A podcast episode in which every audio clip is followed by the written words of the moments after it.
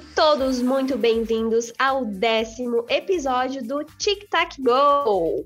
Eu sou a Ana Gabriela e hoje estou aqui com as minhas queridas companheiras, as mais lindas e cheirosas desse Brasil. Então vamos lá! Oi, gente!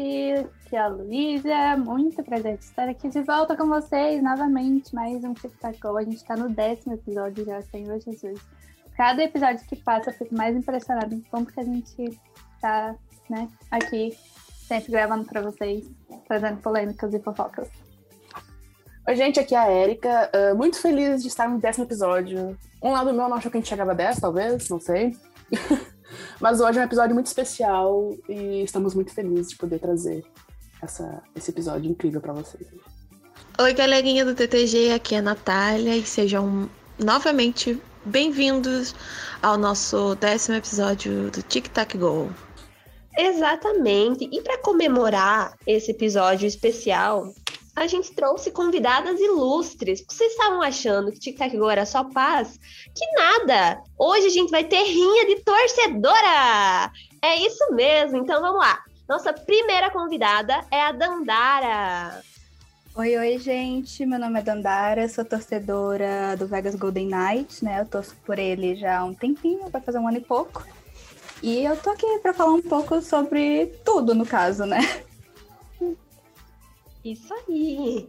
Mas a gente também trouxe a representante do Montreal Canadiens, né? Vamos ver aí o que, que vai sair sobre essa, essa conversa sobre essas séries hoje. Então, Clara, se apresente para nossa audiência.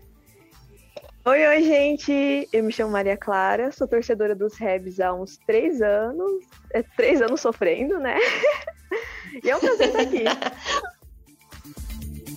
Esse podcast faz parte do site Fambonanet. Acesse fambonanet.com.br.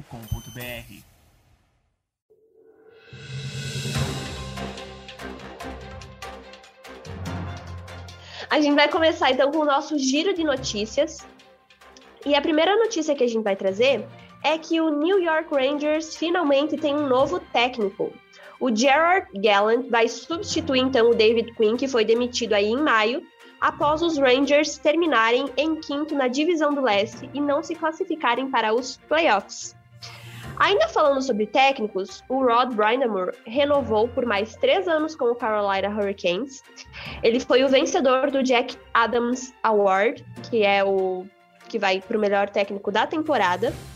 E o Brian Moore tem 120 vitórias, 66 derrotas e 20 derrotas em prorrogações em três temporadas com os Canes. Ele foi para os playoffs em todos os anos, desde que ele se tornou aí técnico do time da Carolina do Norte. Agora a gente vai mudar um pouco de liga para falar sobre o Toronto Six, que é o time da Liga Feminina de Hockey, né, da NWHL. Eles renovaram aí com a Makayla Grant Mantis, que é a jogadora mais valiosa da temporada passada. E além de MVP, ela também foi artilheira da liga em 2021, né, nessa última temporada, com cinco gols. Ela teve nove pontos na temporada passada e uma média de 1,5 pontos por partida. Lembrando que pontos é a soma entre gols e assistências. Ainda falando um pouquinho da NWHL, a gente teve uma troca da primeira escolha geral do draft.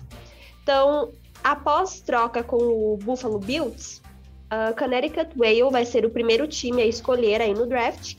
E as Bills receberam nessa troca a escolha da primeira rodada do Whale, a segunda geral e a escolha de terceira rodada do time de Connecticut. Se deram bem, né? E também no episódio passado a gente comentou aí sobre os finalistas do NHL Awards, que são os prêmios da NHL, e agora a gente já está trazendo alguns vencedores. Então vamos lá. O King Clancy, que é o prêmio dado para o jogador que melhor exemplifica as qualidades de liderança dentro e fora do gelo, e que também fez aí uma contribuição humanitária notável para a comunidade, foi o Pekka Rinne. O Bill Masterton Memorial, que é dado para o jogador da NHL eleito, que melhor exemplifica as qualidades de perseverança, espírito esportivo e dedicação ao hockey, foi para o Oscar Lindblom. E também, como a gente já tinha comentado, o Jack Adams, que foi para o Brian Damour, técnico dos Hurricanes. E para finalizar o nosso giro de notícias, a gente descobriu que o vencedor do Frank J. Selke, que é o prêmio dado para atacante com as melhores características defensivas, foi para o Alexander Barkov. Luiz, eu tenho um comentário para fazer sobre o Barkov. Lindo, gostoso. Perfeito. Então é assim que a gente finaliza o nosso giro de notícias.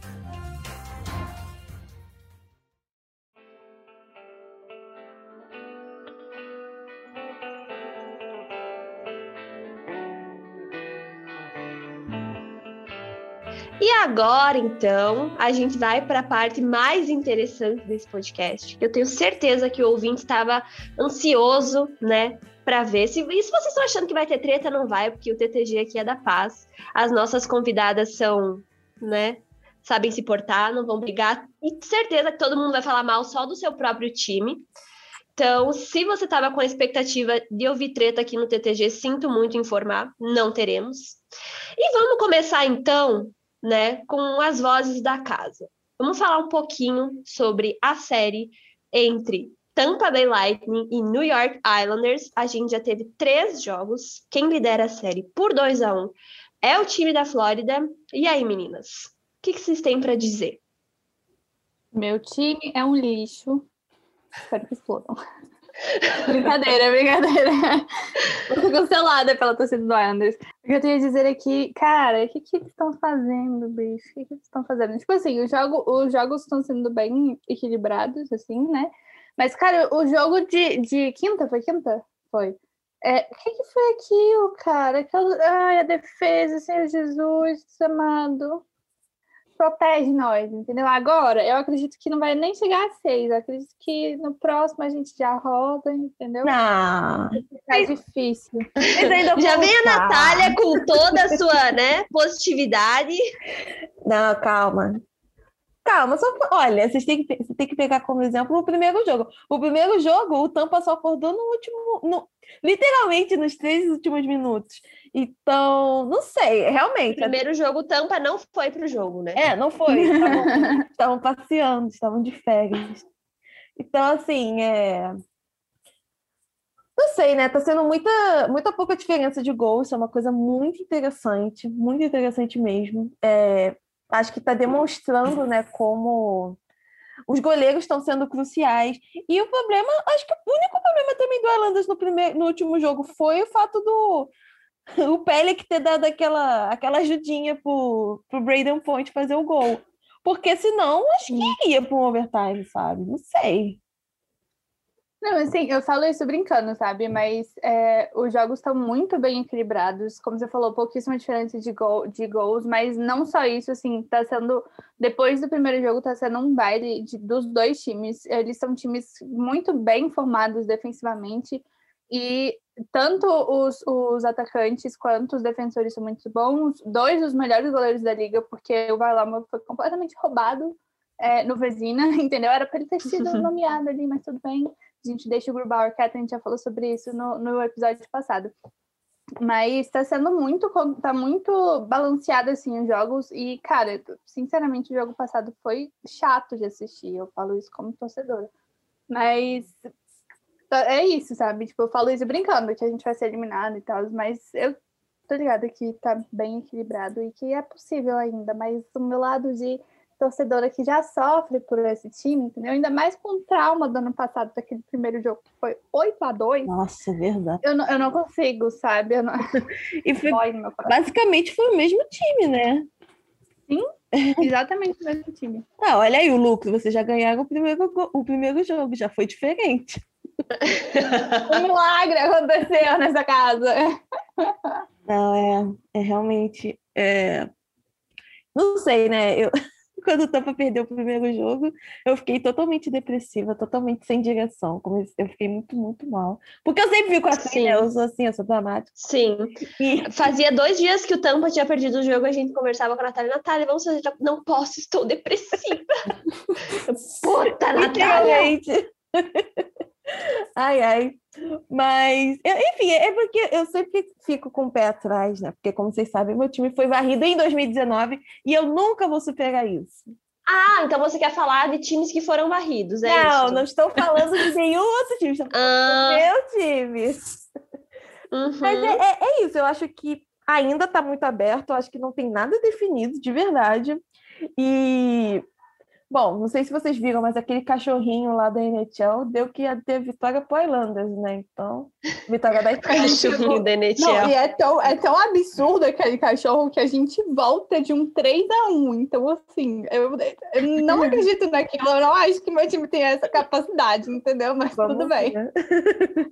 Eu acho que o jogo de hoje vai dizer muito sobre o futuro da série. Eu acho que se o Sim. Islanders não conseguir, não conseguir se portar bem, não conseguir ter um bom jogo hoje, eu acho que já era. Desculpa, Luiz. Sim, Porque- Eu também acho, eu concordo. Tu não pode errar contra o Tampa Bay Lightning. O Tampa Bay Lightning é um time. É, é- é, é o melhor time que sobrou agora entre esses quatro. Se tu for analisar Sim, elenco e tudo mais, assim. É um, é um é o atual campeão, né? Gente, pelo amor de Deus. E. Nossa, aquele foi o segundo jogo, né? Que o Islanders estava tão indisciplinado. Foi tanta penalidade, foi tanta. É. é, tanto erro na defesa que eu fiquei tipo, gente, vocês não são assim. É, Só imagina o Trotz depois, tipo, no vestiário, tipo, apontando o dedo pra- na cara de cada um, sabe? Xingando eles, porque não é assim. Eles não são assim. Sim. Então, mas é, tá sendo. tá- Eu acho que hoje a gente tá gravando esse TTG no sábado, né? Então a gente não. Talvez chegue terça-feira e acabe a série. TTG ser lançado. Mas, tipo, a gente tá falando de hoje. assim. Então, acho que sábado o, o Tampa, Tampa vencer, eu acho que não, não, não tem. Acho que já era. Sim, também acho. Concordo. nossa. Convidadas, vocês podem falar, tá? É. Sintam-se à vontade para participar. Dandara, quer fazer algum comentário? Não, é só que eu tava triste com a situação que eu queria um jogo 7 que não fosse do meu time. Eu quero jogo Teve um 7 dos dois lados. Eu também. Ver. Eu não torço pra ninguém. Não, eu não tenho condições. Eu não tenho condições para o jogo 7 do meu time, mas do time alheio, olha que delícia. Mas realmente, assim, o Montreal Canadiens teve como sair de um 3 a 1 Eu acredito muito na empresa. hum, que o hockey é imprevisível. É. Eu acredito muito que o hockey é imprevisível. E não importa, às vezes, se você joga bem, se você joga melhor. O que importa é se você consegue capitalizar nas chances que tem. É. É, o exemplo Não. de ontem pra vocês é bem claro, né?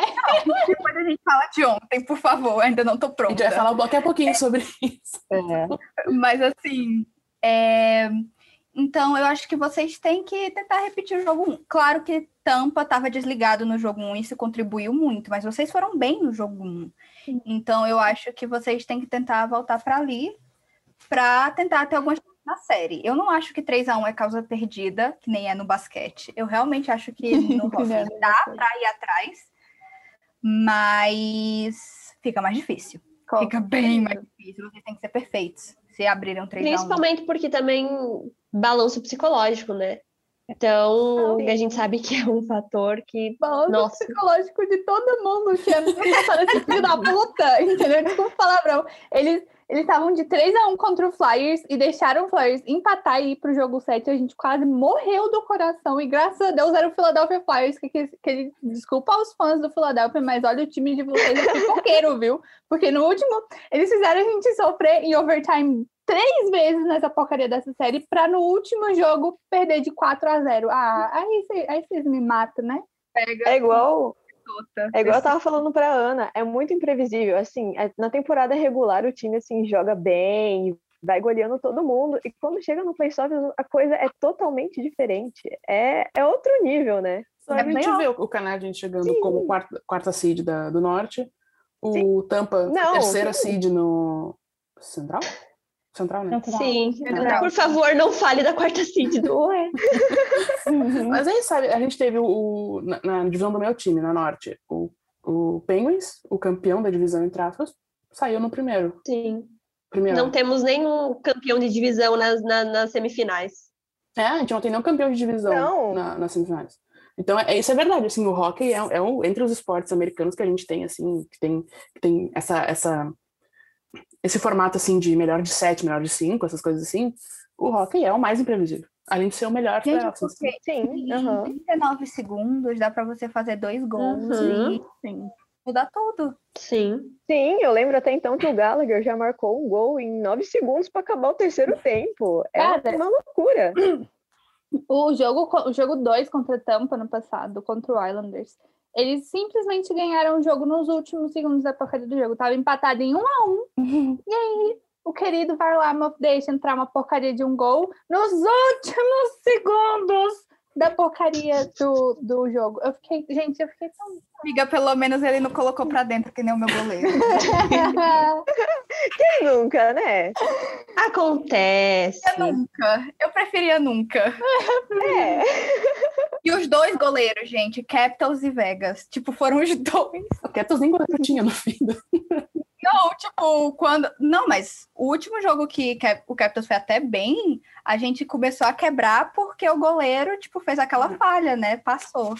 Mas enfim, traumas. A gente vai falar do assunto polêmico da temporada inteira, da, desculpa, dos playoffs inteiros, que são a arbitragem. Ah, mas Olha- eu acho que é válido, né? Quando é- olha só, Tic Tac Go não fala mal sobre a arbitragem da NHL é antítese, entendeu? Não existe. Precisa ser abordado esse assunto aqui. Eu vou admitir que o último jogo dessa série entre Lightning e Islanders eu não assisti. Então, né? Mas o, o segundo jogo, que foi aquele 4x2, gente, aque- aquele, Horrível. aquele gol dos seis homens, sete homens no gelo. Ah, homens. Horrível. Não, esse, esse foi no, no, terceiro, no terceiro jogo. Não? Foi, Foi no o terceiro. Gol, foi o gol de desempate do Braden, do, do Braden Point. Ou foi. Não, foi Não, foi no segundo jogo. Não, Não foi no foi segundo, foi no segundo. o segundo, né? Foi o, gol de, foi o gol de desempate também do Palate. Ah? E- ai, que ódio, puta que pariu. Olha, sinceramente, esses, esses árbitros, eu tenho tanto a falar que eu poderia ficar aqui um pedaço Vai! inteiro, É por isso que a gente tem um podcast, Luísa. Fala! É pra falar. Não, gente, tipo assim, todas as séries, todas as séries tá muito ruim. Mas, cara, Desde o começo. desde Para todos começo, os times. Não é Sim, tipo, para não tá roubando pra A ou B. Todos os times também. Exatamente. Na época do, do que a gente tava jogando contra o Bruins, eu já tava puta porque a galera tava falando que os árbitros estavam roubando pra gente, sendo que tava, tipo, pros dois lados tava horrível. E agora, novamente, essa palhaçada, entendeu? Tanto a torcida do Islanders quanto a torcida do, do Lightning gringa ficam se bicando por causa dos árbitros, sendo que tá pros dois lados a palhaçada tá rolando, entendeu? Todo mundo assim, parem. Tá, tá ruim pra qualquer um. E eu odeio isso, eu odeio, eu odeio muito quando os árbitros, eles erram um, aí eles compensam com outro erro, aí fica, ai, Deus, Eles não deveriam fazer isso, porque eles têm que E compromete o jogo, né? E Sim, compromete tipo- muito o jogo. Tanto que o Tampa fez o gol de desempate por causa disso, porque foi, foi, uma, compensa, foi uma compensação, tipo, muito absurdo. Daquele E, lance cara, do, sim, do que o, o Pelec jogou o, o point em cima do, do era nem muitos homens no gelo, eram muito, muitos homens no gelo, gente. Tinham sete homens Way no gelo. too many men on the ice. Realmente foi compensação do lance do empate, né? Que foi o ah, que foi no power play, é, porque o Pelec jogou essa, essa, essa penalidade que sempre marcam, né? Mesmo que o cara tenha literalmente sido, sido jogado pra cima do goleiro pelo cara da, Sim. pelo jogador do Islanders. Então, E no jogo passado, teve uma penalidade contra o Pellet que, tipo assim, foi no Kucherov, que não, não seria marcado em jogo de playoff, nem na época do, do, do Honken, entendeu? Em nenhum jogo aquele tipo de penalidade é marcado. É penalidade de temporada regular. E aí o árbitro foi lá e fez o que? Marcou. E levou ao gol do point, e enfim. Essa bosta desse jogo. Nossa, cada, cada penalidade burra e cada penalidade que, tipo assim, que o meu time fez, que o árbitro não marcou, e que o time deles fez, que o árbitro não marcou, que eu fiquei, ai, Senhor Jesus. Dá até, tipo, aquele trem ruim de assistir jogo, sabe? Porque a gente assiste e fica revoltado.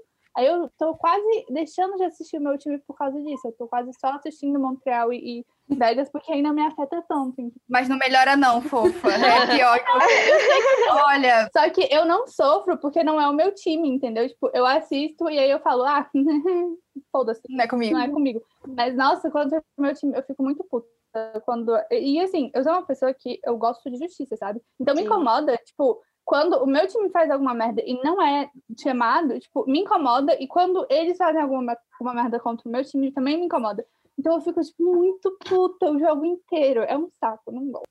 Até porque, tipo assim, essas penalidades, essas penalidades, assim, que não são marcadas e depois, assim, são descontadas e resultam em gol, você atrapalha o jogo de um time, É. né? Porque, tipo assim, o resultado poderia ter sido outro, sabe? Se eles tivessem todo mundo jogado certinho, o árbitro tivesse marcado tudo certo, poderia ter sido um resultado melhor ou pior, a gente não sabe. E teria tido, por exemplo, uns times classificados diferentes, né?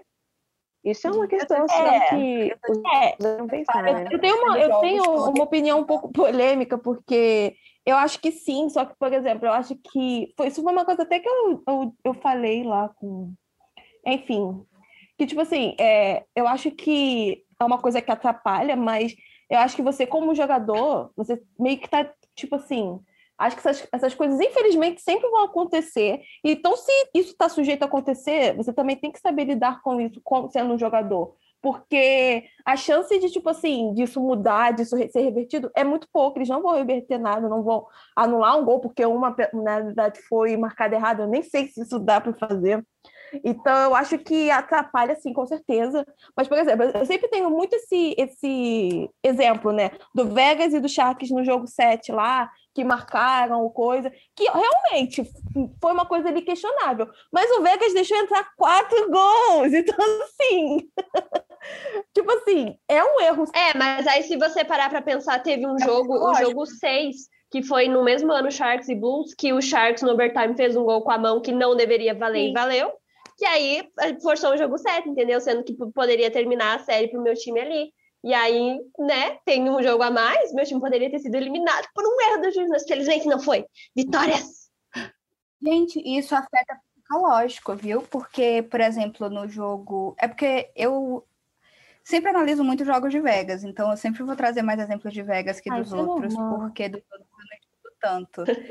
É, mas o que é que acontece? É, Minnesota foi no jogo 3. No jogo 3, Minnesota fez um gol, só que foi anulado por interferência no goleiro. Quando aquele gol chegou daquele jeito, anulado daquele jeito, a moral de Minnesota foi lá para baixo. A moral do time, tipo, desfarelou e Vegas atropelou. Isso contribuiu para o jogo. Depois, por justiça do Puck, teve uma mesma anulação para Vegas e teve o mesmo efeito sobre Vegas. Mas o que, que acontece? As penalidades, o hockey é um dos esportes que você mais vê impactos psicológicos. É, é- acontece uma coisa, o time é impactado diretamente por essa coisa que aconteceu e aí passa a jogar diferente por isso. Então, essas penalidades que não são marcadas geram tipo um senso de injustiça. Você se sente o injustiçado. E às vezes quando você tá no gelo, você não para para pensar, pô, mas eles também limparam uma penalidade nossa, não marcaram aqui que era para ter marcado, a gente também foi beneficiado. Então isso vai gerar mais brigas, vai gerar uns hits mais pesados que podem gerar algumas outras coisas, vai gerar confusões desnecessárias. Bruins e Islands, por exemplo, totalmente desnecessário algumas confusões que tiveram ali. Então, eu acho que a, a função da arbitragem, claro que tem algumas coisas que ela pode deixar seguir, que é coisa de jogo, etc. Mas a função da arbitragem é punir. Ela tem que ler o livro de regras e punir baseado no livro de regras. Se o jogador fez tal coisa e prejudicou outro time, a arbitragem tem que punir, independente de que lado seja. Sim, até igual você falou, né? Por exemplo, se uma penalidade não é punida do jeito que deveria, os jogadores vão ficar se sentindo injustiçados, né? Vão querer jogar de um jeito mais agressivo e vão querer, tipo, fazer justiça do jeito deles, né? E daí gera brigas e tal, e porque, né, o time fica agressivo. E a NHL só piora depois, não punindo. Tipo, fora do gelo, quando acaba, a NHL piora, porque aí os jogadores se sentem mais injustiçados. E como é uma série que tem vários jogos, se isso acontece no jogo 3, no jogo 4 os jogadores vão, tipo, meu Deus, meu time foi injustiçado. É, o meu jogador não tá podendo jogar hoje porque ele tá machucado do hit que levou. O outro jogador não pagou nem 5 mil de multa. E aí, eu vou fazer o quê? Vou bater. É que nem foi o. Depois daquele lance do, do Sheffley com o Jake Evans, né? É Jake. Foi o Jake. Que o Edmundson saiu prometendo o Sheffley. A- a- a- até a questão da NHL de, de punir com razão o Sheffield, é de tirar ele do jogo justamente não quebrarem ele na Uhum. metade, tirar ele da, de duas temporadas, sabe? Que Foi o que aconteceu também naquela, naquele desastre daquela, daquela série de dois jogos entre Rangers e Capitals, da função do Tom Wilson toda. Obviamente. Além da- do absurdo da NHL não ter punido o Tom Wilson pelo fato ocorrido, tu botar o Tom Wilson para um jogo, tanto que ele foi tirado no, no meio do, do, do- do intervalo entre o primeiro e o segundo período, por uma lesão na parte superior do corpo que todo mundo sabia que não existia, né? Porque estavam caçando ele.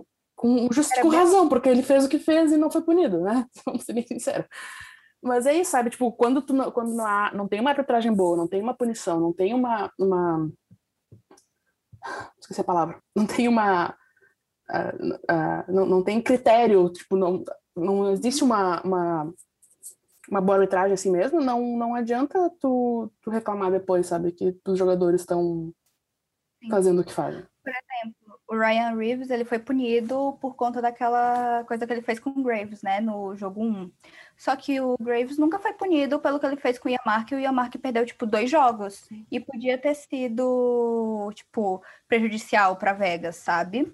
Então, assim, é dois pesos e duas medidas. O Wilson nunca foi punido por coisas que eu acho mais pesadas do que algumas punições que aconteceram esse ano na liga. E então é muito complicado porque a liga literalmente não tem critério. Tipo, ela faz o McDavid pagar uma multinha, faz o McKinnon pagar uma multinha, suspende alguém lá, mas não suspende ninguém. É muito confuso, é muito. E dá esse senso de injustiça nos jogadores que fazem com que eles se resolvam no gelo, lutando e colocando a vida. A vida não, mas a integridade deles, né? Porque pode sair uma algum problema dali, pode sair, pode dar algum problema, porque não é só a briga. Tem hit que eles dão mais pesados quando o jogo tá assim. Tem toda uma série de coisas que pode afetar bastante eles no futuro. Mas eu, eu não sei se vocês sabem também, mas o George Paros, que é a pessoa que é a cabeça da, do player safety, ele era um justiceiro, entre aspas. Ele era um enforcer na época que ele jogava. Então, tipo, pra ele é isso que ele quer, sabe? Tipo, é esse caos na terra que ele quer ver, porque pra ele é assim que o jogo tem que ser jogado. Luísa, eu acho, eu vou na contramão do que tu falou. Por ele ser um enforcer, ele deveria entender o dano psicológico que pode ser você acabar com a carreira de alguém. Deveria ser assim, um- mas Não, eu concordo completamente com, com o que ele deveria entender, só que ele não ser um entende. tipo, enforcer. Eu Exatamente por ser um enforcer, ele não entende. Ele não entende, mas não é porque ele é um enforcer, é porque ele ah, possivelmente faltou alguma sinapse assim para conectar a ideia com a com o que ele deveria fazer, porque ele tá ali para cuidar da segurança dos jogadores, mas Putz, gente, esse ano eu fiquei muito chocada com muita coisa. Tipo, o TJ levou um soco no primeiro jogo e, tipo, não foi nada. O capacete do pobre do menino ficou, tipo, sete minutos no gelo. Ficou mais tempo no gelo do que ele, sabe? Então, assim. E a arbitragem não deu nada. Foi nesse jogo que eu falei: é, os playoffs, a arbitragem largou de mão. Livro de regras, assim, virou um folhetim. Mas é sempre assim, todo ano é a mesma palhaçada nos playoffs. E não deveria ser. Sim, exatamente. só vai mudar quando algo grave acontecer. A gente já comentou sobre isso, na questão tipo, do- desses hits e, e punições da NHL. Que só vai mudar de fato alguma coisa quando alguém morrer no gelo. Ou tiver uma, uma, uma, uma lesão gravíssima a ponto de ter que parar. Que nem já aconteceu com o cara do Avalanche, que eu esqueci o nome dele. Anos e anos atrás, faz bastante tempo já, que o cara. O, tava rolando briga, briga, briga no jogo, aí veio um cara, deu um soco por trás nele na nuca, aí ele caiu da cabeça no chão e todo mundo empilhou em cima dele ainda brigando.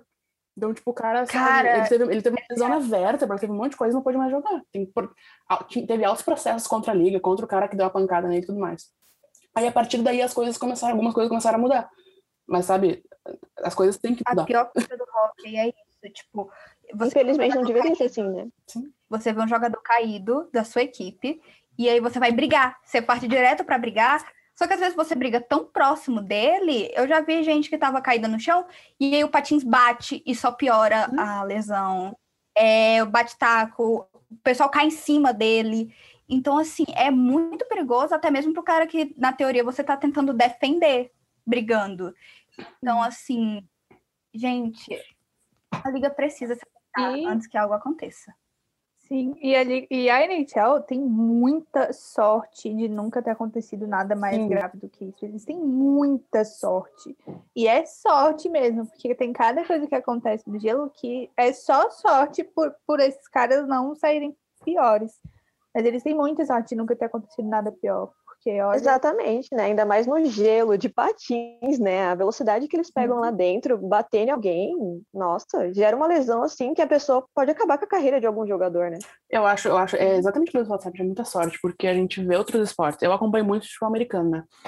E já teve jogador que a, a carreira acabou por um tackle mal dado, que ele, tipo, não, ele, ele perdeu o movimento das pernas, sabe?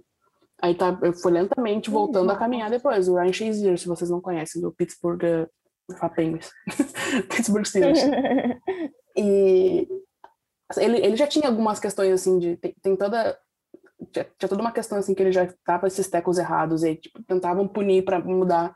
Porque dependendo do jeito que dá de, tipo, vai de cabeça direto na cabeça do outro aí é falta enfim. Ah, mas mas não aconteceu. Aí o cara saiu e ele saiu de ambulância. Foi uma ambulância horrível lembro até hoje.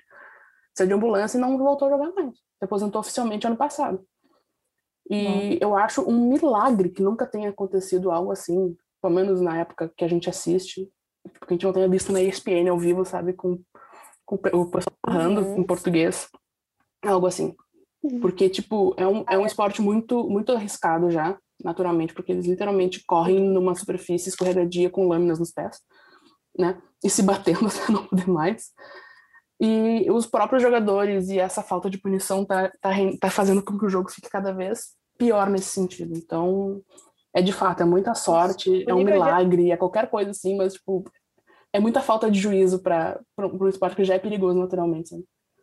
Uma coisa que eu não entendo é a possibilidade, primeiro, de você jogar sem a viseira, tipo capacete sem a viseira. Eu, toda vez que eu vejo Ryan Reeves no gelo, eu tenho vontade, assim, de grudar com cola uma viseira na frente dele, sabe? E a outra é, por, se tem aqueles capacetes que são todos fechadinhos, por que não usa aquele oficialmente? Porque eles falam que atrapalha Porque a visão. A grade, né? É, A grade, então, Não, mas atrapalha a é visão mais ou menos, né? que é Porque na, na liga feminina não atrapalha a visão porra nenhuma. Isso, É a regra, Eles porque É, o- é Mas né? tem Ah. uma explicação mais lógica Tem um de acrílico. que não, que não é Tem. só que atrapalha a visão. É pelo jogo masculino ser permitido hits mais fortes que não são permitidos nem no juniors, nem na liga feminina, corre o risco daquela grade quebrar e ter algum acidente sério no gelo. Teria que mudar tipo as regras do jogo para proibir tipos de hit e tal. E aí seria uma coisa bem mais complexa, mas eu concordo plenamente que Ah. se existe deveria usar. A gente tem Porque eu acho que poderia melhorar o material. É, gente. exatamente. Tem como você fazer Acrílico. Vamos fazer um de acrílico, bonitinho. raiva. Sei lá, de- desde que é eu comecei a, assistir- a acompanhar o hockey feminino e a gente percebe, tipo, que o jogo delas é um jogo muito bom. É É um jogo limpo. É mais limpo, não, né? não pode ter briga. ah, tem hits também que não são permitidos. Elas jogam com todo quase segurança, tipo, com as máscaras, a máscara, com o capacete inteiro, assim, realmente com a grade. E tu vê aquele jogo é incrível. Sim. Os jogos, os jogos Uhum. juniores. são- Justamente porque não fica tendo essa patifaria, né? De qualquer coisa, briguinha, Assim, soco, eu chute, entendo a sabe? importância das brigas. Eu não acho que briga no hockey deve ser. Não, eu não tô falando que é pra, pra tirar a briga do rock, mas a gente vê. Não, eu sei, mas é um jogo mais rápido, focado em habilidade, Uhum. mais limpo, beneficiaria os próprios jogadores, porque deixaria carreiras Sim. mais longas, porque eles teriam menos é, problemas de saúde, eles teriam menos impacto. Isso seria bom para todo mundo. E eles jogam esse tipo de Fora jogo antes de serem draftados no junior e no college. Então, assim, o- os- as regras do, do hockey feminino são exatamente as regras do college e do hockey junior. Tipo assim, é, e são jogos muito gostosos de assistir. Só que eu acho que o que acontece quando eles saem dessa, dessa fase da vida é que eles não precisam mais impressionar ninguém, porque eles já estão ali na liga, sabe? Então ali eles já falam, tipo, ah, então vamos, né? Vamos. A própria liga fala isso. Porque, cara, o jogo de junior é tão gostoso de assistir, tipo, os meninos são tão bons e eles, tipo assim, eles têm aquele instinto de brigar, eles tentam brigar, mas os árbitros são, ficam muito mais em cima, exatamente por eles serem mais novos e tal. Mas é um jogo muito gostoso de assistir, então eu- é complicado. Até porque é mais tempo, né, para outro time mostrar, né, a performance dele jogando Sim. e mostra essa importância, né, também com o bem-estar dos outros jogadores. Por mais que, tipo assim, naquela hora da adrenalina, você com raiva ali do time adversário, você não vai pensar nisso, né? Mas você vê que elas tentam se conter, né, e tentam jogar um jogo limpo e mostrar o resultado. Isso é muito legal de assistir, né? Sim, sim. E elas são só eh, zombadas por isso, porque ai, não tem briga, ai, porque não é físico o jogo, ai, porque não sei o que. Ah, então vai ver esse jogo. Que nem no. Teve, teve um, um, um Bruins e Islanders que foi horrível. Primeiro tempo, primeiro período inteiro foi de briga. Meu Deus, era tão chato. Não teve jogo, né? Só Sim, pra... briga, briga, briga, briga. Então, sabe, vai ver esse jogo.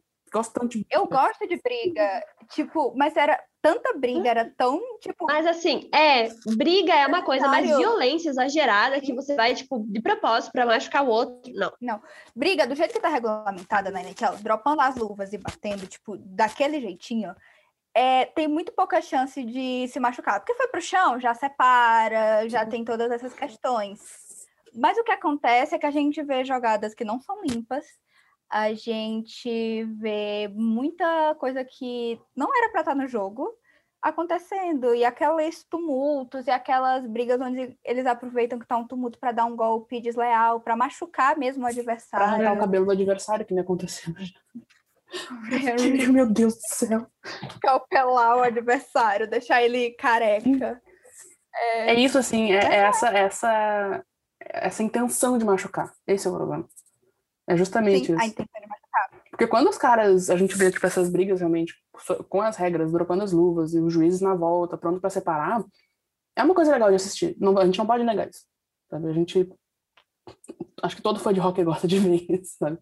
Eu acho importante até, não É. só esteticamente legal, mas eu acho importante para a cultura do hockey, tipo, aquele que teve, é muito tipo Toronto e Canadiens, que foi totalmente sem querer, tipo, que o menino se machucou. Tavares. João É, Tavares.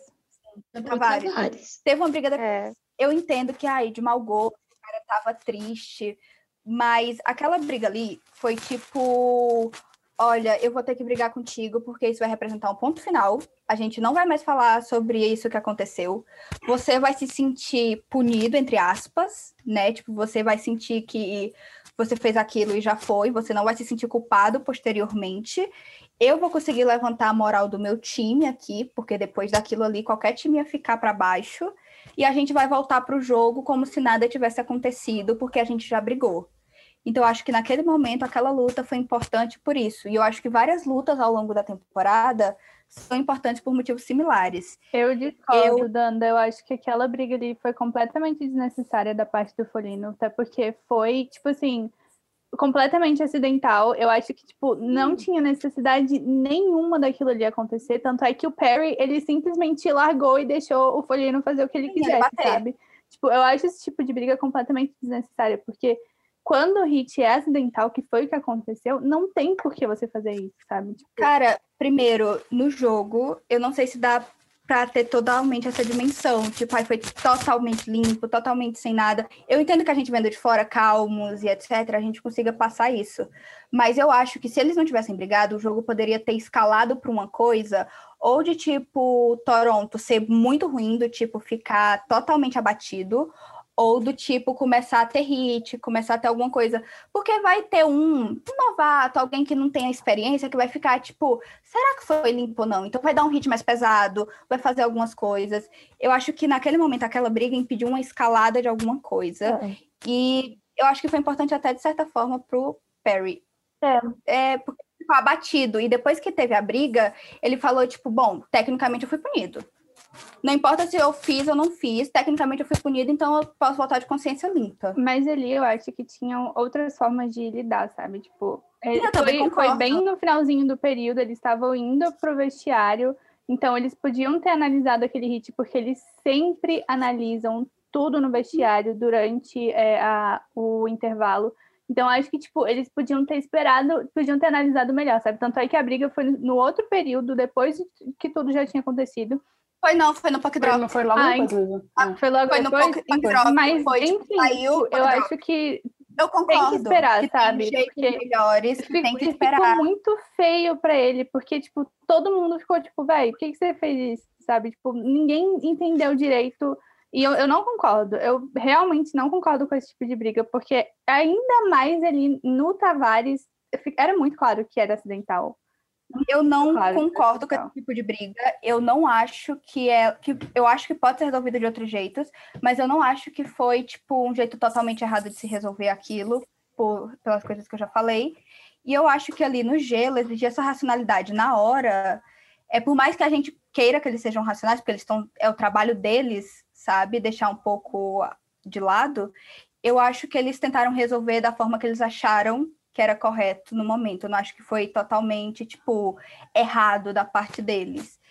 Mas, é, voltando à questão das brigas no geral e, da, e de todas as outras questões, é, eu acho que tem como a Liga proteger melhores esses caras, sabe? Tem como, tanto de material, tanto de equipamento, como punindo. Porque a liga tem que punir. Não dá para ter um segurança do jogador se você não pune, se você não está garantindo a segurança do jogador. É, eu acho que faz um pouco de sentido isso que você falou, assim, de, de, de- deles terem resolvido dessa forma. Eu não, não, não tinha pensado dessa forma.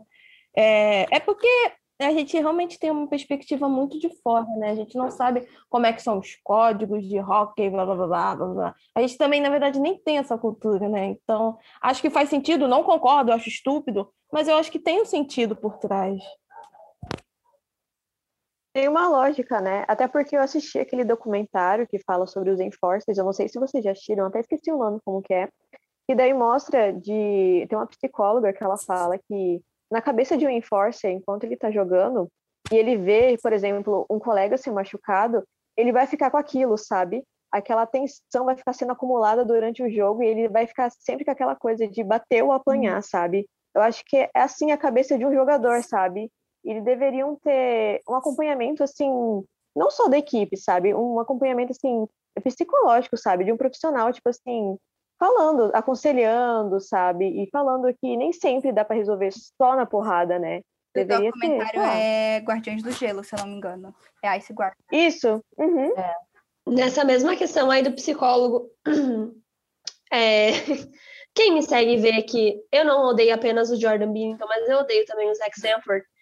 E esses tempos eu até me senti um pouco culpada pelo ódio, porque assim, ele não aparece sempre, sabe? De vez em quando ele aparece, faz um gol, tudo bem, mas no- de modo geral ele é muito ruim. Só que, enfim, ele passou por uma lesão, ele era um bom jogador, mas ele passou por uma lesão e depois essa lesão é aquilo.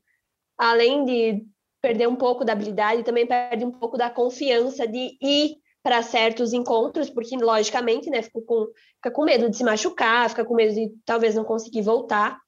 E aí saiu que o Steve Ott, que ele é da comissão técnica ali, estava ajudando o Sanford com essa questão da confiança dele, sabe? Fazendo um papel de psicólogo. E eu fiquei, mas meu Deus, como Não assim? tem um psicólogo daqui? Por que, que o técnico está fazendo o papel de psicólogo? Aí eu fui olhar na equipe médica. E aí tem cirurgião disso, tem oftalmo, tem 500 coisas. Não tem um mísero psicólogo na Mas equipe também médica de um time. E isso é a coisa mais absurda do mundo. Sabe? Para mim, não tem como os caras não Sim. terem um acompanhamento, um acompanhamento psicológico. Porque a saúde mental também é saúde. E é tão importante como qualquer outra parte do corpo do jogador, entendeu? Fora a cobrança que eles sofrem, né, gente? Aquela Exatamente, de pressão. ganhar, ganhar, né? Sim, é. E torcedor também falando coisa em rede social, né? E não adianta, tipo, tem, tem um psicólogo que foi igual do Chicago Blackhawks, daquela polêmica de É. 2010. É, é, né? Ah, eu eu ia comentar que todo mundo deveria fazer terapia. Eu sei que terapia é uma coisa de, de difícil acesso por questão de dinheiro, às vezes, e tudo mais. Mas todo ser humano deveria fazer terapia. Especialmente esses caras que têm um papel tão, tão importante, assim, tipo, do esporte, coisa assim, e que sofrem uma pressão absurda, sabe? E eu sei que existe todo um... um, um, um... Esqueci a palavra. Um tabu, exatamente. Todo um tabu eh, em cima, especialmente de homens em questão de saúde mental. Então, e, e tudo isso a gente sabe que faz parte da cultura do rock, né? Então, não ter um acompanhamento psicológico para esses caras. Eu sempre brinco falando, ah, eu tô eu fazer terapia, eu tô eu fazer terapia, mas é, é, é literalmente isso, sabe? É Porque verdade, tu né? vê, tu acompanha ele na, na- nas redes sociais dele fora do gelo, ele parece ser um cara top, sabe? Incrível, querido. Isso, isso não justifica a gente passar pano porque ele fazendo do gelo, tá? Porque o que ele fazendo do gelo ainda é ele. Só que parece que o cara se transforma. Sabe? E isso, sabe, com Ela tem outra mentalidade, terapia. né? é uma coisa que pode ser arrumada. Gente, o Robin Lehner, ele fala muito sobre terapia. Não sei se vocês viram no começo do ano, ele estava fora de Vegas, né? Tipo, ele não estava jogando com a equipe. E aí surgiram alguns boatos que era porque ele tinha, é, entre aspas, surtado, né? Ele estava mal e que nem ia voltar. E ele teve, e tipo, por ele falar sobre a saúde mental de forma tão assim, as pessoas veem ele como mais frágil por isso. Isso é tão ridículo. E é totalmente E contrário. aí ele teve que é, e ele teve que ir a público falar, olha, minha lesão foi em tal lugar, tal jeito, de tal forma, coisa que quase nunca se faz na NHL. É, só para poder, tipo, pelo amor de Deus, me deixa em paz. Minha saúde mental, eu tô trabalhando nisso, ela tá bem no momento, e é normal passar por isso, sabe? Então, eu admiro muito ele, primeiro, por ter tido coragem de vir a público falar isso, não só de, tipo, ir acompanhar e ter todas essas questões, mas dele lutar por- pela saúde mental. É, tem também o de Dallas, né, que agora tá patinando por aí para promover saúde mental. Eu esqueci o nome do jogador, mas eu acho isso muito importante. E eu acho que essa geração que está chegando tem um potencial para mudar isso. Ah, se Deus quiser, vai Essas últimas duas, três gerações e as próximas. O Robin Lehner, ele que foi ele que foi eh, diagnosticado com transtorno bipolar, né? E ele tem um histórico de abuso de substância em por causa disso. E desde que eu comecei a acompanhar a NHL, ele já tava, já falou, já falava muito em relação a, a esses problemas dele. O que é importante falar para tipo mostrar, sabe, que esse- esses problemas têm solução, eh, dá para tu viver a- com eles apesar deles, assim, sabe? Então, o Robin Lehner é um cara que eu admiro demais, muito mesmo. Para você ser muito bom no seu trabalho, dá para você ser uma estrela do hockey Exatamente. e mesmo assim, sofrer de alguma coisa e ir atrás de tratamento, sim. É, igual eu tava falando com a Ana. O Jonathan Drouin, ele se afastou, ele não vai jogar agora, né, nas séries e tal, nos playoffs, e eu- ele não revelou o porquê, ele falou que era questão pessoal, né, dele e tal. E daí eu acho importante isso, né, do time abrir assim essa opção, né, de você não tá bem, você acha que você não vai jogar bem e tal, você poder sair, né, olhar de um modo mais humano para os jogadores e tal. E não só como. Eles não são só robôs que estão ali para Máquina. nossa, nosso entretenimento, É, para se dar sim. pancada. Tipo, as pessoas esquecem. Eles não são só gols, São né, assistência, resultados. A gente vê até em pessoas. questão do Sheffield e do Cadre, foram, foram duas coisas, dois caras que foram suspensos agora, né, se- na, na rodada anterior, e que sofreram, tipo, ameaças, sofreram com, com pessoas indo atrás deles da família, sabe? O Cadre, no caso, também foi, foi um caso de racismo horrível, porque, né, NHL sempre é assim. Então, é, é isso tudo, sabe? As pessoas esquecem que tem uma pessoa ali por trás, tem uma pessoa que tá jogando, tem uma pessoa por trás do telefone que elas estão mandando, mandando que vai matar criança, que vai matar não sei o quê, que, é um, que ele é um bosta, que não sei o quê, sabe? Então, tipo. É, é a cultura toda num geral, assim, tipo, que é muito triste e que Ah. às vezes me faz querer desistir de gostar desses. Mas tudo bem. E é foda porque isso, tipo, é, afeta até as namoradas e namorados, que a gente sabe que existem jogadores Namorada do Tom não Wilson. fora ainda, né? Mas é, ontem a esposa, a noiva do Kevin Fiala, é, postou um story falando sobre isso, que ela estava sendo atacada depois que eles ficaram noivos, eles noivaram tem cinco dias, e eles postaram a foto, e ela estava sendo atacada, sendo chamada de feia, falando que ela devia morrer, um monte de merda, assim. E, cara, isso é absurdo, sabe? Tipo, o tanto de, de menina novinha que faz esse tipo de merda porque, ai, o jogador preferido tá noivo, ai, porque eles têm uma namorada. Gente, pelo amor de Deus, vamos, né, crescer e vamos... Mas eu vi homem marmanjo falando, tipo, o Minnesota fez o post, né? Falando, ah, o Kevin Fiala tá noivo, etc. E naquele post tem, tipo, marmanjo, de, deve ter uns 30 anos na fuça. E eles, tipo, ai, na hora de jogar, não pensa, mas aí, não, sabe, tipo, relação com coisas nada a ver. Em vez de só, tipo, parabéns, irmão, tá noivando. Tipo, tá bom, já foi classificado faz duas rodadas. Respira, deixa eles viverem a vida, deixa, eles são pessoas, eles precisam de férias, eles precisam de lazer e serem felizes também. Melhora até o jogo deles. Exatamente.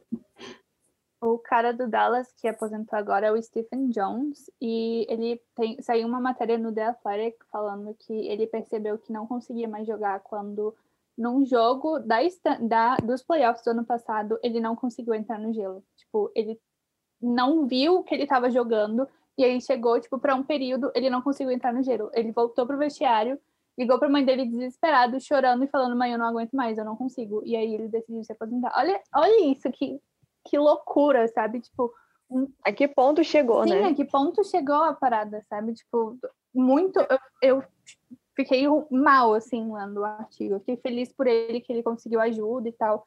Mas é um negócio sufocante, assim, de ler, sabe? Ele falando sobre a experiência.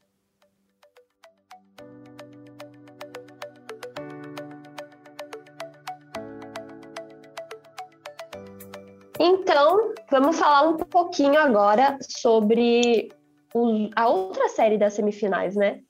Que é por isso que nós chamamos nossas convidadas aqui. então, lá na conferência, que não é conferência essa, mas que vai ter premiação, né? Normal. Vegas Golden Knights e Montreal Canadiens também estão se enfrentando, disputando aí uma vaga na final da Stanley Cup. Na noite de ontem, nós tivemos o jogo 3. A série está 2 a 1 para Montreal. Quem ganhou o primeiro jogo foi o Vegas.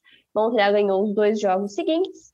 E eu quero saber de vocês, o que, que vocês estão achando até aqui? Morte, choro, desespero e destruição. Não, mentira. É uma loucura, né? Uma loucura. Boa. Eu quero saber, eu Cara. quero saber, desculpa, Nandara, eu quero saber a, como tá o sentimento do torcedor do canadense, desculpa, porque, tipo, tu, tu sair o quarto colocado da divisão, pegar o, o Toronto, virar o, um 3x1, depois varrer o Jets, que varreu o Warriors antes. Tipo, vocês chegaram assim, ah, a gente já tá de boa, a gente já chegou onde ninguém achava que a gente ia chegar, então bora, ou vocês estão, tipo, a gente tem que ganhar. Olha. Então, quando começou, eu fiquei assim, gente, a gente não vai passar. Porque a cada, por exemplo, cinco jogos contra o Toronto, a gente ganhava tipo dois. Quem imaginou que os Rebs iam chegar na semifinal? Sendo sincero, assim, eu não imaginei, sabe? Eu imaginei. E daí. O pote, Ah, pote, imagina. Eu tenho provas. Foi A. Dandara, a Dandara depois tem que provas. contar a história do pote. Gente, eu- de verdade, eu não acreditei. E daí, quando a gente começou a avançar, começou a ganhar e mostrar resultados, sabe? O time começou assim, a até confiança, sabe? De jogar e de tentar realmente. Eu pensei, caramba, a gente já tá indo tão longe, sabe? E a gente, não, sabe? Eu não quero que os Rebs assim saiam agora. Eu quero ver o que a gente consegue. Eu quero que o time dê o melhor de si, porque eu acho que a gente consegue. É um time assim dedicado e que por mais que nem sempre ganhe daquele jeito assim que a gente pensa, uau, esse vai ser um time assim que vai ganhar a Stanley Cup, eu quero que eu quero que eles mostrem o que eles conseguem fazer, sabe? E são jogadores assim que têm potencial e que eu espero que, sabe, ganhe. Não, isso, isso acho que todo torcedor espera. Eu digo, eu digo no sentido assim de, ah, sabe, se perder, Sim, porra, a gente já chegou aqui, sabe? Sim, eu tô muito orgulhosa dos Rebs, sabe, por ter chegado aqui. Até então, assim, eu não acreditei que a gente ia chegar, por exemplo, semifinal, até porque, assim, ninguém esperava. E eu já tô orgulhosa, e se a gente sair agora, eu continuo orgulhosa do time, eu acho que a gente deu o nosso melhor, fez o que podia, mas se ganhar também, o coração não vai ter, não vai ter Imagina. salvação. E você, Danda, o que, que você tá assistindo? O que você tá achando dessa série? Eu, assim, vamos lá. Primeira coisa, quando a série começou, eu fui bem sincera com o pessoal, porque a gente do Vegas Brasil faz ligação de vez em quando para assistir jogos, a gente conversa muito, a gente é, um- é bem próximos. Então, quando começou, quando a gente passou de Colorado, eu falei, não vai ser fácil passar de Montreal. Primeiro, eu não achava que Vegas passasse de Colorado. É, claro que como torcedora eu queria muito, eu torci muito e eu acreditei muito no meu time. Só que eu realmente achava que Colorado é, tipo, super favorito. Colorado e Tampa seriam, tipo, a final, sabe? É, na minha cabeça, quando começou os playoffs, se eu racionalmente, sem nenhum clubismo, sem nenhum pote, sem nada, sentasse e falasse, tipo, a final desse ano, eu colocaria Tampa e Colorado. Então, quando o Vegas pega Colorado, eu falei, bom, jogamos sete jogos incríveis, vamos aqui tentar não ser varrido. E apesar de ser equilibrado, eu estava sendo obviamente dramática sobre o ser varrido, porque Vegas tem um bom time. É, eu achava que a gente não ia passar. E a gente passou em seis jogos. Então, foi muito bom para mim. E aí, quando a gente vê que o nosso próximo concorrente é o Montreal, eu via muita gente de fora. Eu não via tanta gente daqui de dentro. Porque a gente deu uma segurada, pelo menos, assim, entre a gente de Vegas. A gente falou: olha, não menospreza adversário. Primeira regra de todo esporte: você nunca menospreza seu adversário. Pode ser o último colocado de todos. Você pode estar jogando contra o Buffalo Sabres. Você vai jogar como se estivesse jogando a final, o jogo 7 de uma final. E tem que jogar assim sempre. Então eu falei, não vamos menosprezar. Eles passaram de Toronto, eles passaram do Jets. Eles mais uma, eles não eram favoritos em nenhum desses dois confrontos. Quase ninguém dava nada por eles. Então assim, não menosprezem porque eles vêm e modem teu calcanhar. E aí, assim, eu não tô tão surpresa. Eu tô decepcionada com o jogo de ontem, mas eu não tô surpresa. Mas eu encontro consolo porque, tipo, contra a Minnesota, nos três primeiros jogos, a gente tinha uma média de 13,75 chutes para conseguir um gol. É, contra a Avalanche, era 18 chutes para a gente conseguir um gol. Mesmo perdendo, nessa série até agora, são 13,25 para a gente achar um gol. Então, assim, a gente está com a média geral dos três primeiros jogos melhor apesar de duas derrotas, mas também contra o Colorado a gente nesse no jogo 4 a gente entrou com duas derrotas e uma vitória. Então, eu não estou desacreditada no time. Eu estou decepcionada com o jogo de ontem. Tá? Foi um jogo porque me decepciona muito menos quando o Vegas joga mal o tempo inteiro, como foi no segundo jogo. Vegas não jogou bem o segundo jogo. Vega jogou bem os últimos minutos e não foi o suficiente para virar. O Price conseguiu parar a gente muito bem. Então não me decepcionou aquele jogo. É triste ver seu time jogando mal? É triste ver seu time jogando mal. Mas é muito mais triste você ter a vitória em mãos, você jogar melhor, você fazer 45 chutes a gol e você perder mesmo assim. Sabe? Eu, eu fiquei muito mais decepcionada ontem do que quando a gente perdeu de 7 a 1 pro Avalanche. Sabe? Então é complicado é desanimador é, pra gente, porque a gente tinha tava com a vitória, faltava um minuto e meio. E aí não foi porque Montreal fez uma jogada espetacular e foi lá e fez um gol, empatou e na raça. Não, foi um erro nosso. Então, assim, um erro do Flurry ainda por cima, sabe? É, primeiro, eu sou contra estarem crucificando o Flurry. Clubismo, sim. Favoritismo, sim. Estou passando panos? Possivelmente. Mas eu sou contra. Tipo, ele errou. Tem que ser falado que ele errou. Tipo, a derrota tá na conta dele. Tipo, total. É, mas a gente é uma equipe. Se a gente tivesse dos 43 chutes não capitalizado, capitalizado mais um, aquele erro não teria importado. E o Price segurou muito, sim. Segurou muito, mas tiveram gols que foi falha da gente. Tiveram, quer dizer, tiveram tentativas de gols, né? que foram pura falha da gente. O Tuck furou, o Tuck não jogou direito, o pobre Tuck. É, o Marshall Salt também não jogou direito algumas coisas. O Carson errava coisa, furava. Então, assim, se a gente tivesse capitalizado, o erro do Fleury seria tipo uma nota de rodapé que a gente ia falar, putz, cara, que coisa horrível, né? Não faz de novo. Em vez de tipo, cara, isso custou uma vitória numa série, pode, tipo, levar a gente à eliminação se a gente não conseguir jogar melhor no jogo, no, nos próximos jogos. Então, assim, é um baque. Mas eu ainda acredito no time. É, vocês têm um time muito bom, um time muito capaz, né? E eu acho que é, o erro de muita gente foi ter menosprezado Montreal, igual você falou. Porque, cara, Montreal, a divisão norte pode ser uma divisão que era mais fraca do que as outras, pode ser uma divisão que foi mais tranquila do que as outras, mas, na minha opinião, não era a pior divisão dessa temporada, de longe não era. A pior divisão para mim era, era a Oeste, porque, cara, os piores times do, da liga estavam todos concentrados ali na Oeste e vieram muitas surpresas. Mas, cara, o Norte foi exatamente o que a gente já estava esperando, sabe? Então, acho que é, Montreal veio muito forte nesses playoffs. Eles derrotaram o Toronto Maple Leafs, que estava maravilhoso, um Jets que estava surpreendendo muita gente, tanto na temporada regular quanto nos playoffs. Então, assim, eu acho que menosprezar o, o Habs, eu brinquei, eu falei que ia vir a derrota, falei, até porque no papel o Vegas é um time muito melhor que Montreal, tipo, isso não tem nem o que questionar aqui. Eles têm um goleiro que é, teve uma temporada regular perfeita, teve um goleiro que teve um, é, uns playoffs perfeitos, mas assim, é o que a gente estava falando, é muito imprevisível, sabe? É uma coisa muito imprevisível. Então, é, eu acho que vai ser. Tá, tem tudo para ser uma série muito boa, é uma série muito gostosa de assistir e tem tudo para levar para um jogo 7. Isso aí é um fato principal.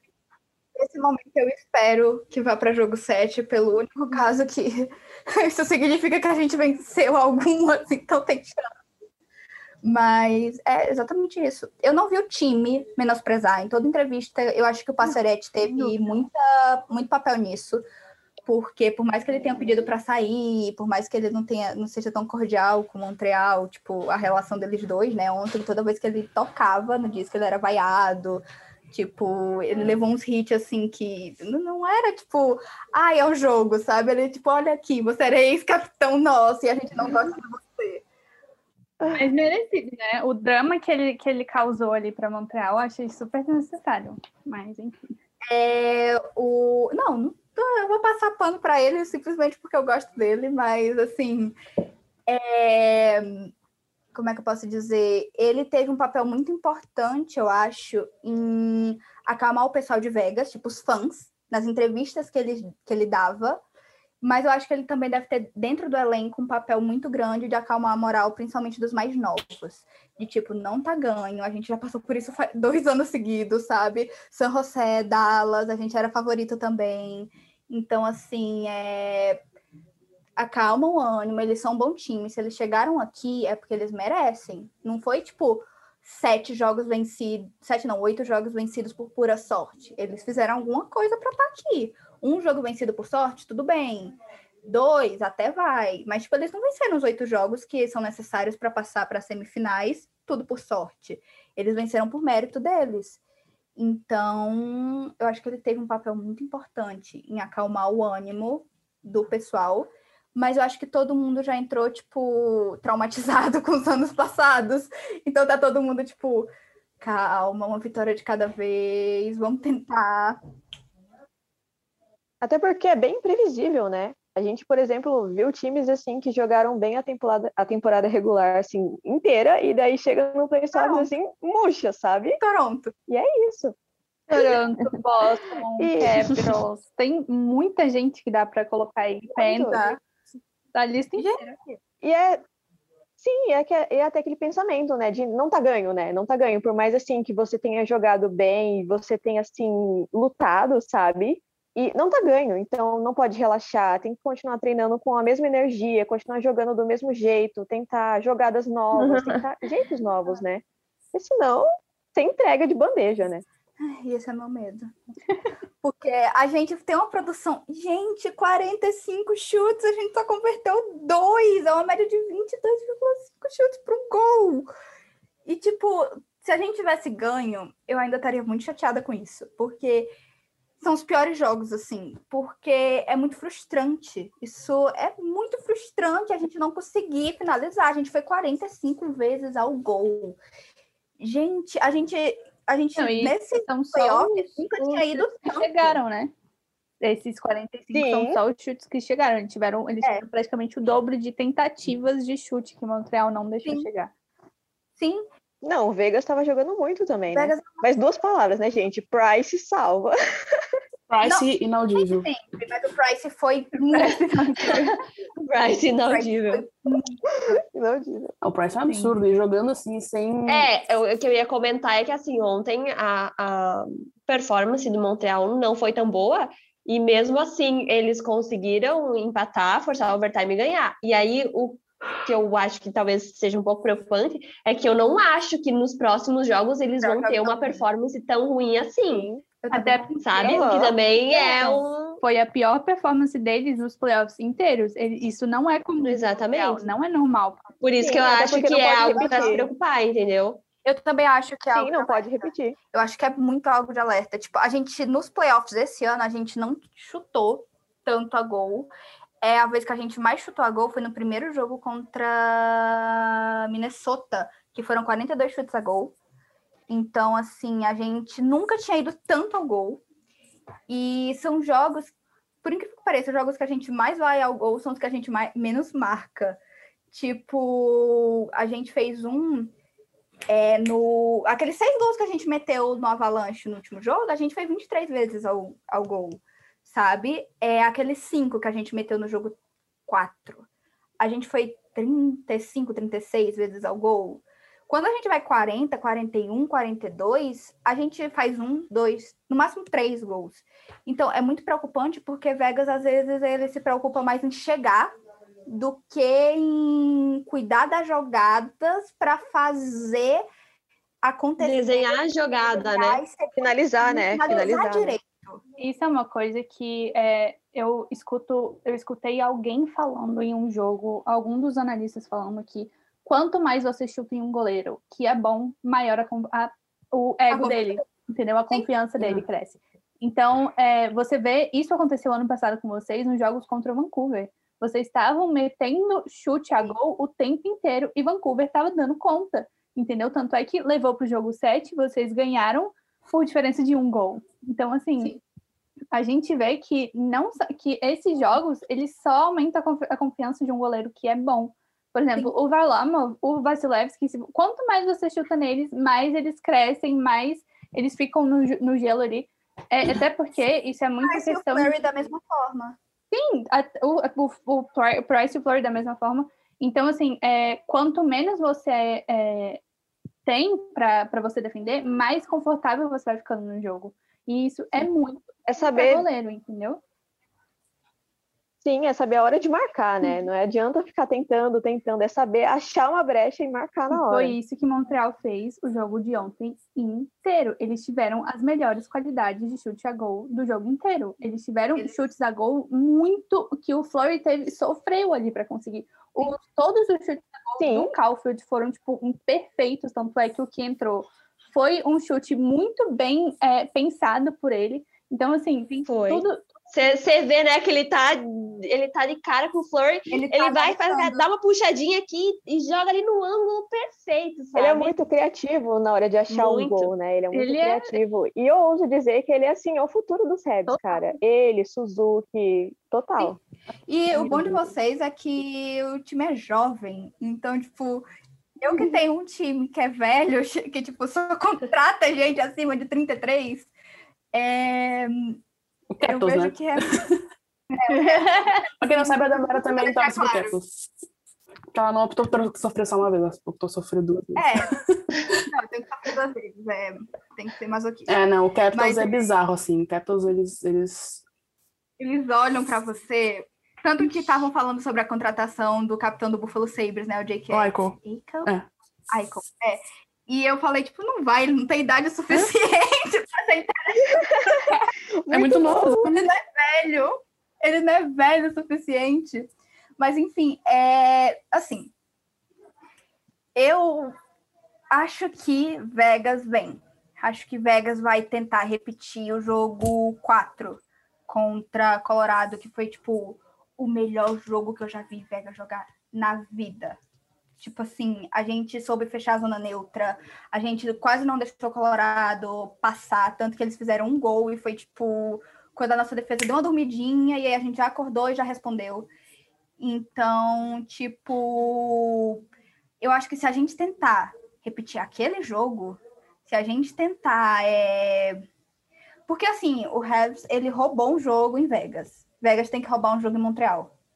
Porque Montreal só basta ganhar em casa. Ganhando em casa, Sim. Montreal passa. Então a gente tem que roubar. E eu acho que o jogo 4, ainda você. Porque se a gente for com 3 a 1 vai ficar. A gente vai para casa, fica um pouco mais confortável. Mas mesmo assim, para voltar e tentar empatar 3 a 3 em Montreal, a gente nunca ganhou em Bell Center. Então, assim, para tentar isso, é mais complicado. O, eu não gosto de ser determinista, porque o rock é imprevisível. Mas eu acho que as chances de Montreal vão, tipo, para 90, 85%. É se Vegas perde, perde amanhã. É amanhã, gente, já é amanhã. É, quando sai o episódio, o resultado do jogo já vai estar. Tá... Talvez eu já esteja Não. eliminada e Talvez quando sair o pode- TG, as coisas É, estejam eu- resolvidas. É, talvez Exatamente. quando sair, tipo. Mas assim, o meu pote, ele errou todos os semifinalistas, menos Montreal. Gente, não é possível. Conta a história do pote. Conta, conta melhor a história do pote. o bracket e, tipo, é, todo mundo chuta. Então, tipo, eu falei, já que tá todo mundo aqui, eu vejo um monte de gente errando, porque assim, eu acompanho, acompanho a liga. Esse ano eu sentei pra estudar e acompanhar, mas eu já vi algumas coisas há um, dois anos atrás. E aí eu via, tipo, um monte de gente que sentava, trazia umas teorias e trazia análise de dados e errava. Aí eu falei, não, eu vou pegar aqui potes, vou colocar cada confronto em um pote, vou tirar e quem sair é o vencedor desse bicho. Tirei, deu certo na primeira rodada com quase todos, menos com Vegas. Tipo, Vegas passou, era tipo um dos que eu não tinha, o pote tinha dado que Minnesota ia passar. Minnesota chegou à semifinal de conferência, gente. É, mas aí, tipo, foi o único, tipo, um dos poucos erros do pote. É, deu também, deu Boston Bruins em quatro, em quatro não, em cinco. Boston Bruins levou em cinco. É, deu Carolina Hurricanes em cima dos Predators. E deu Tampa Bay Lightning também, se eu não me engano. Deu Islands, deu tudo assim, bonitinho. É, errou só no meu time mesmo, no Vegas, graças a Deus. Não tô achando ruim. Mas aí, quando chegou para passar, tipo, pra semifinal, ele errou todo mundo. Tipo, deu Minnesota, deu Carolina e deu.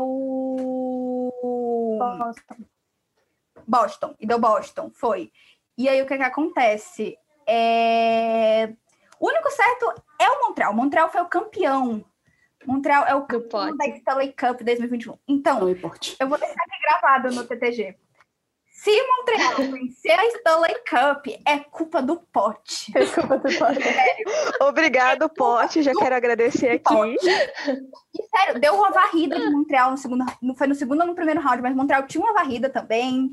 Tinha um em jogo 7. Então, assim, é o pote. Olhou para Montreal e falou: Você, meu querido, eu até vou ver em quantas que deu Montreal na semifinal para final, para ver se eu começo a me Ai, meu Deus. Pote, obrigada. Ai, meu Deus. Olha, olha, ele errou todas na semifinal. Não é possível que o único que ele acertou vai dar certo, gente. É, eu não duvido, não, hein? Gente, olha, se os Rebs ganhar, eu quero já deixar aqui, já deixar assim, meus agradecimentos ao Price e ao Pote, viu? Foram as duas únicas coisas que fizeram o Montreal passar. Price e o Pote. Ai, meu Deus.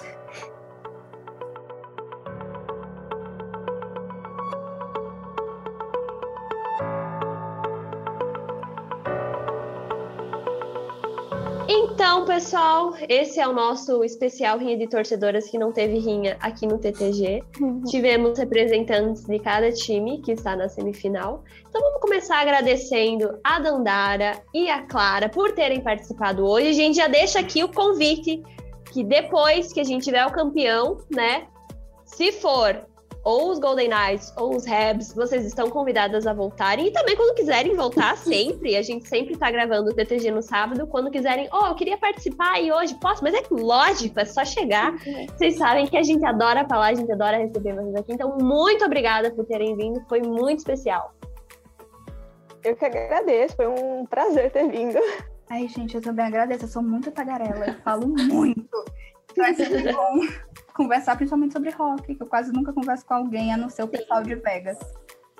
Falando nisso, você tá administrando o perfil lá dos Golden Knights, né? Você quer fazer uma propaganda? Ai, verdade, gente! Se você torce pro Vegas Golden Knights, siga o Brasil Knights. Se você não torce, segue também. A gente vai ter um monte de novidades nessa entre safra, tá? É, Eu falo entre safra, mas vocês devem conhecer por off-season.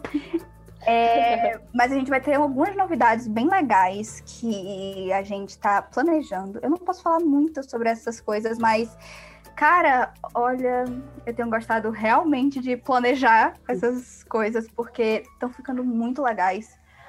E é isso, sigam, porque a gente fala um pouco sobre os outros times, claro, com clubismo pra caramba, porque a página é sobre Vegas, mas a gente promete que não faz ninguém passar mais raiva do que o necessário. Meninas, se despeçam para finalizar fazendo propaganda. Beijo, galera. Foi um prazer estar aqui com vocês. Obrigada pela presença, meninas. Vocês são incríveis. Sintam-se à vontade de voltar aqui para reclamar e chorar sobre os nossos respectivos times. Tchauzinho, gente. Obrigado pela companhia. Obrigado aos convidados uh, pela rinha de torcedoras. e que a gente tenha mais 10, mais 20, mais 30 episódios do CTG. Que a gente siga gravando aí pra sempre. Beijos. Tchau, gente. Muito obrigada pela participação de vocês e até a próxima. E é isso, esse foi o décimo episódio do TTG. Lembrando que o Tic Tac Go é um produto da NTA Brasil em parceria com o Fambonanet. Então, sigam as redes sociais do TTG, que é arroba podcast Tic Tac Go, tanto no Twitter quanto no Instagram. E as redes da NTA Brasil é NTA Brasil no Twitter, NTA Brasil Oficial no Instagram e a página NTA Brasil no Facebook. Não temos grupo. Então é isso, até a semana que vem para debater aí possivelmente os times já classificados para as finais da Stanley Cup. Uhul! Tchau, gente, um beijo. E go, Habs, go! rabão! Ai, ai. A gente passou a coisa inteira sem chamar de rabão. Parabéns pela nossa maturidade. Pois é, né? Exatamente. verdade. Maduro. Não saiu nem rabão. Nosso rabão.